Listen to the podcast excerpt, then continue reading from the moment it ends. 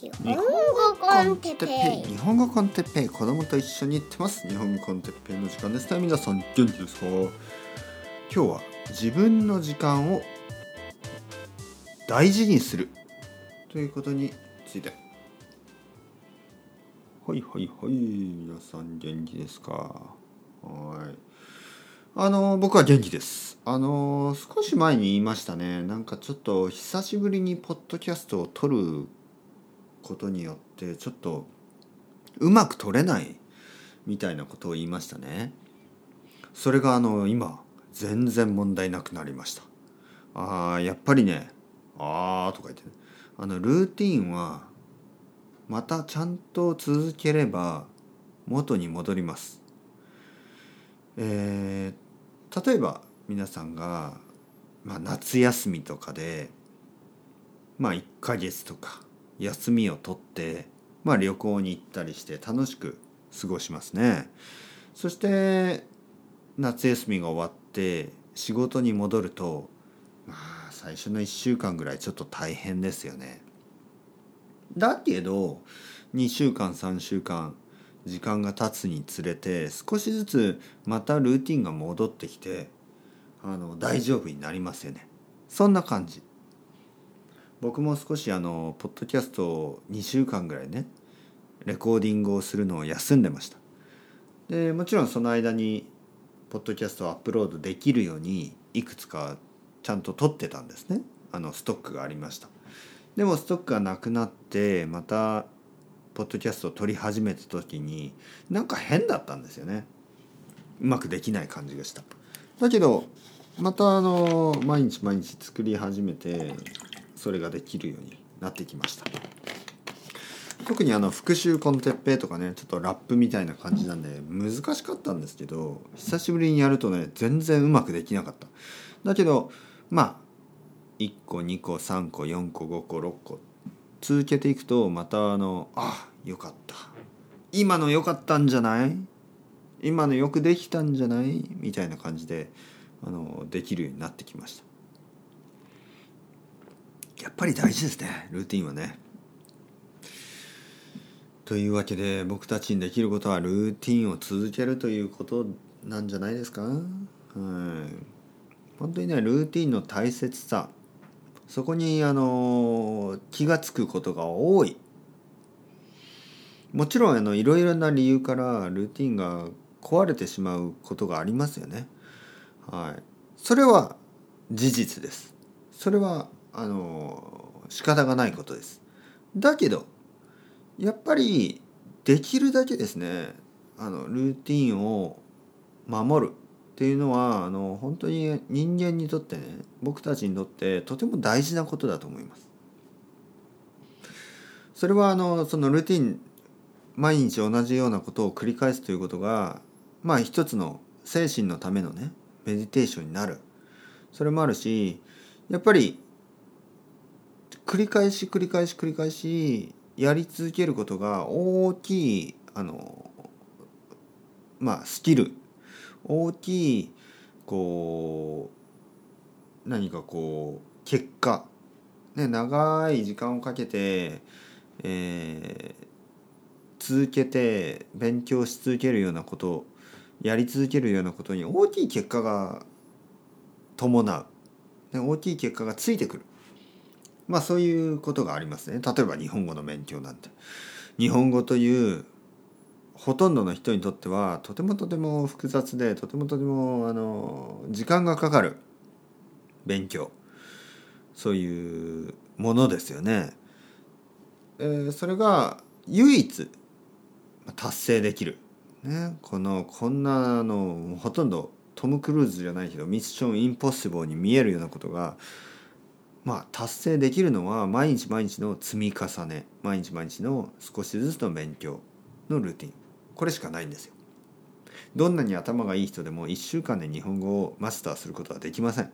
だけどどんなに頭が悪い人であっても、ね、頭が悪いというのはちょっと失礼だけどどんなに勉強が得意じゃないような人であってもあの10年間少しずつ勉強すればペラペラになれます。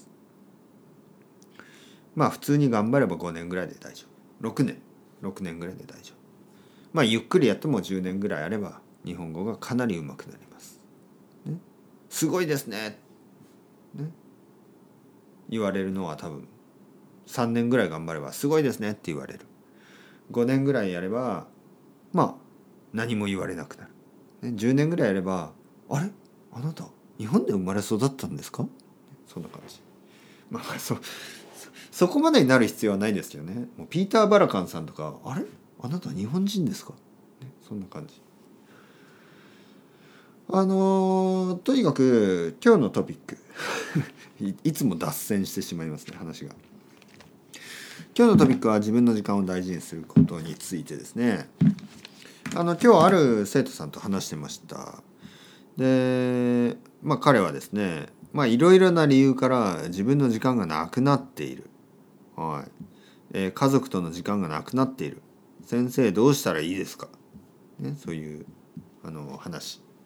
で僕は別にあのライフスタイルのエキスパートでも何でもないんですけどまああの結構こういうことはですね結構あの簡単な答えを持ってます。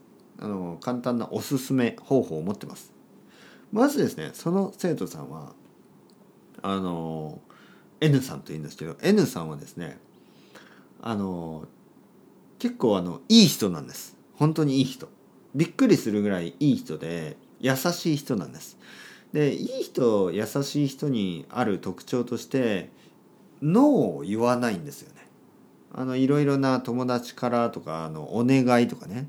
友達からのあの誘い、えーそういったものに全部「はいもちろんいいですよ。もちろんいいですよ。はいやります。手伝います」みたいに言ってしまうんですね。でそうすることによってやっぱり自分の時間や自分の家族との時間がなくなっていく。ノーということいやごめんなさいできませんということはそんなに悪いことではないんですね。ただ大事なのは言い方です断り方。僕はあの断るプロですよね。ああすいません。ああもう本当にごめんなさい。あのちょっとね今あの忙しくてできないんですけどはいもう誘ってくれてありがとうございます。いや本当にあのまた時間があったらよろしくお願いします。丁寧に断る。丁寧に断ることが僕はあのプロ。プロですから、はい、やっぱりねあのいややりたくない。いやもうめんどくさい。そういう断り方は悪いでしょ？でもあの誘ってくれてありがとう。でもあの本当に今あのちょっと子供のことで忙しいしとかあの仕事が本当に忙しいので本当に申し訳ないけどごめんなさい。だけどあの誘ってくれてありがとう、ね、もし時間があったらまた今度よろしく。みたいな感じで断る、ね、断っていいですよ。でねもう一つ言ったことが断っていい。ただね情熱のある人自分と本当に何かをしたい人は必ずまた連絡をしてくる。その話もしました。例えばあるあの生徒さんがいます。例えば僕はあの日本語のレッスンを今新しい生徒を取ってないですね。新しいレッスンを取ってないので例えば愛登記でまあメッセージがあって「先生すいません。あのもしよかったらあのレッスンあのお願いします」みたいな。まあそういうメッセージが来て僕は「あ本当に申し訳ないんですけど今は新しい生徒を取ってないです。すいません」ね。というふうに断ります。でもあのいい人まあ情熱のある生徒さんはですねそこで「あ分かりました先生。もしあのまたあの今度時間があったらよろしくお願いします」ねそういうふうにメッセージをくれて僕はあのその人にいいいいあの感情がありますね。そしてまあ例えば1ヶ月とか2ヶ月ぐらい後に「先生あのこの前連絡したあの何々ですけどまだ募集してないですか？もしあのウェイティングリストがあればそこに載せてください」みたいな。例えばそういうメッセージを僕がもらった時に「あいや実はねあの今大丈夫ですよ。空いてるんで今今あのもしよかったら予約をしてください」と言ってあのその人のためにレッスンを取ります。でその人のために予約を開けます。それはですねまず一番最初にノーと言っていいんです。でもそのなんか本当に自分自分と何かをしたい。そういう人は必ずまた戻ってきます。例えばある人が「先生教えてください」で僕は「ああごめんなさい」そしてその人が「ああ哲平はなんかあのいいや。別に他の先生でいい」と言って他の先生を探す人がいればそれはまあ仕方ないですよね。でも例えばあのさっきのね人みたいに「いや僕は必ず哲平先生と話したい」「哲平先生じゃないと嫌だ。他の先生だと嫌だ」そういう人はちゃんと待ってくれてちゃんと僕に何回も連絡をしてくれます。そしたら僕は「いやもちろん。自分のことをそんなにあの必要としてくれる人があれば僕にできることはもちろん何でもやります。そういうふうにね思う。だから実はこれはねチェックなんですよね。このあのパッションをチェックする。例えばその N さんとね何かをしたい。N さんにあのお願いしたい。そういう人がいて一回ノーと言っていいんですね。一回断ってそれでもそれでも N さんと一緒にやりたい。何かをしたい。そういう人がいたら必ずもう一度戻ってきます。もう一度でももう二度でももう三度でも何度でも戻ってくる。あなたと一緒に仕事がしたい。そう言って必ず戻ってきます、だからそのパッションをチェックする、ね、この人は本当に僕のことが好きなのか、ね、そういうようにチェックする意味でもノーと言っていいんです。全然怖くない、うん、むしろ一回ノーと言ってああじゃあいいや。哲平はもうあのいい。他の先生でいい。他の人でいいや。そんな人とは結婚するべきじゃない。何の話でしょう、ね、そういうあのプリンセスいるでしょ？なんかプリンセス。結婚してください。いやあなたあなたあなたとは結婚しない。僕は諦めない。みたいなね。